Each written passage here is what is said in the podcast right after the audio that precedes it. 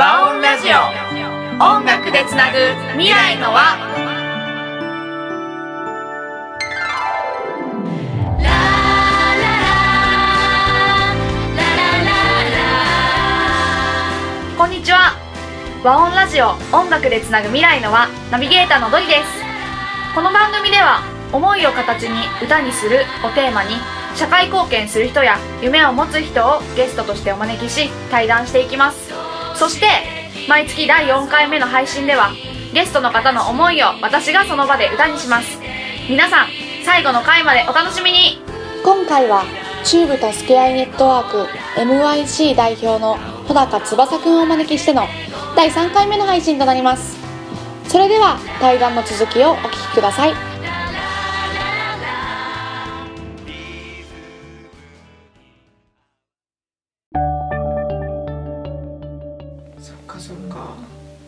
今はこうその防災の活動の中でも特にアプリ制作したりとか、うん、そういったことを中心にやっているっていう感じなんですか？そうです。だから今の活動としては エムアイシー はもう全然活動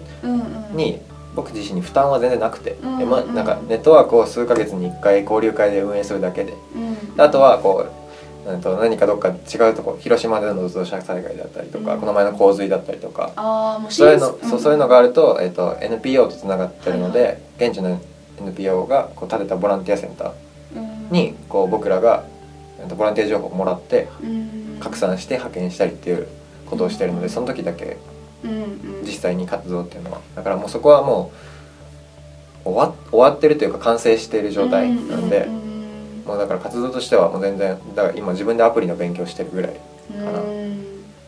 えー、なんかこう印象今喋ってきた印象としてどんどんこうなんだろう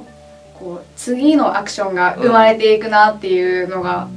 すごい感じて、うん、さっき少しこのね収録の前にお話ししていて、うん、こう今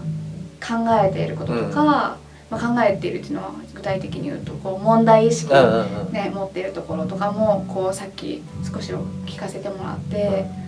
うん、それについてもちょっと話していきたいなと思うんですけれど、うんね、なんか東北に関わらせてもらって、うんで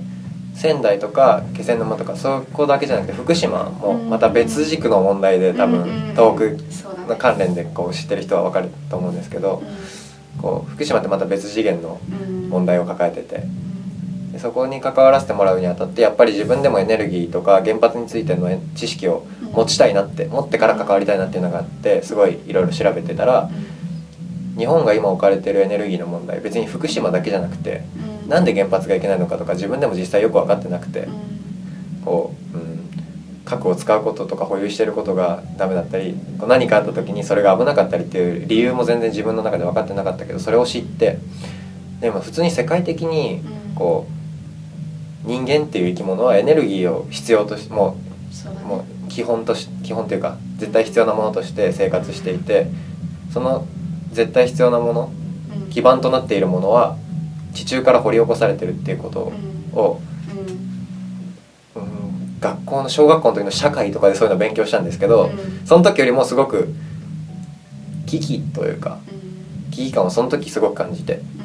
なんで小学校の時感じなかったのかよく分かんないんですけど、うん、それを感じてなんかこのまま自然を壊しながらこう繁栄していくとか、うん、使って捨てて使って捨ててっていうことを繰り返していくのが本当にいいのかっていうのがあって、その使って捨ててっていう部分で昔からあるのがこうなんか 革, 革の製品とか例えば財布とかも革だったり机とかが家具とかが木だったり、うんうん、で木の家具とかを見るとすごく興奮して自分の中でそういう性癖ではないんですけどそういう性癖ではないけどなんかそういうの惹かれる、うんうん、この面が自分にあることをこう大学入ってから知って、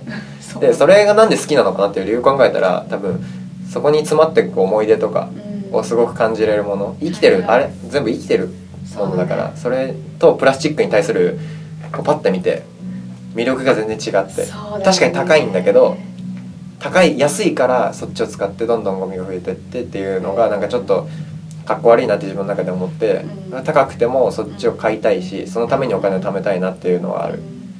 から自然が好きっていうのを気づいて、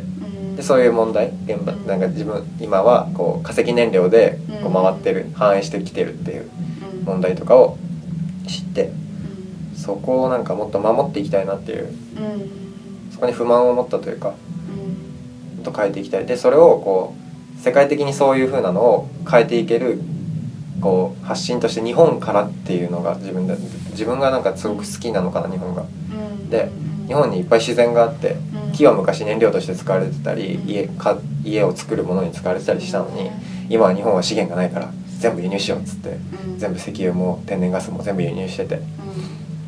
なんかかっこ悪いなって。いろいろだから日本って車作ったりとかものづくりがすごいって言われてるのに、それを全部支えてるのは海外なんだよっていう、嫌だなって思って単純に。でその世界中が抱えてる問題を日本から変えていけたら面白いな、日本発信で。自分が日本人だからっていうの多分あるんですけど、うん、そこからこうなんか一つ一つの国がちゃんと自分たちが持ってる個性とかアイデンティティっていうのをちゃんと確立して、お互いになんか争うんじゃなくて補い合ってこう一つになっていけたらいいなって。もう簡単につながれる時代だから、そうだね、日本人としての誇りとかそういうのを今持たなきゃいけないんだろうなって強く思うし、それは多分自分の中では自然だった国土の多分今 ろくじゅうななパーセント とかが森林なんですけど、日本は。そうなので全部海じゃないですか周り。自然、ね、自然だらけの国なのに、せっかくあるのに。そうそう、だからすごいチャンスではあるというか、うんうん、自然と生きていける国なんだなって。多分歴史を見ても昔は自然と共に生きてきたし、うんうん、例えば 木, 木の家木材の家だとその土地に生えた木だとその土地の環境に合って生活あの成長してきたから、こうきしんだりとか割れたりしないけど、外材を外材で建てた家はすぐにひび入ったりとか、多分環境に適してないからっていうのも自然と生きてきた証なんだろうなっていうのを思って、そういう知恵とかがなくならないうちに継いでいきたいし、新しい形でなんか発信できたらいいなっていうのは思います。今この今の活動がつながってるわけじゃないけど、東北とかをきっかけにそういうことを今思ってて、将来はそういうことをしたいです。自然のこ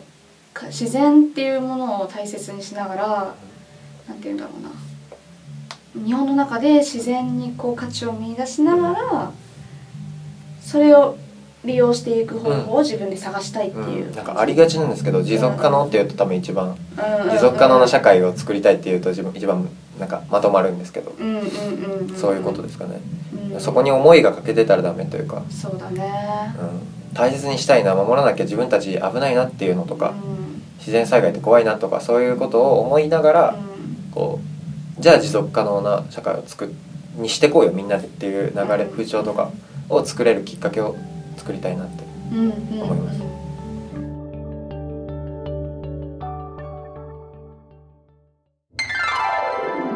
ん、最後までお聞きくださりありがとうございました。和音ラジオ音楽でつなぐ未来の輪の配信は毎週金曜日に行っています。またこの番組を提供している私たち音楽ボランティア団体和音の情報はホームページ、Facebook、Twitter、YouTube などでご覧いただけます。検索キーワードは和音スペース音楽です。和音の和は輪っかの輪、音は音楽の音で検索してください。音楽を通して明日もたくさんの絆が作られますように。それではまた来週お楽しみに。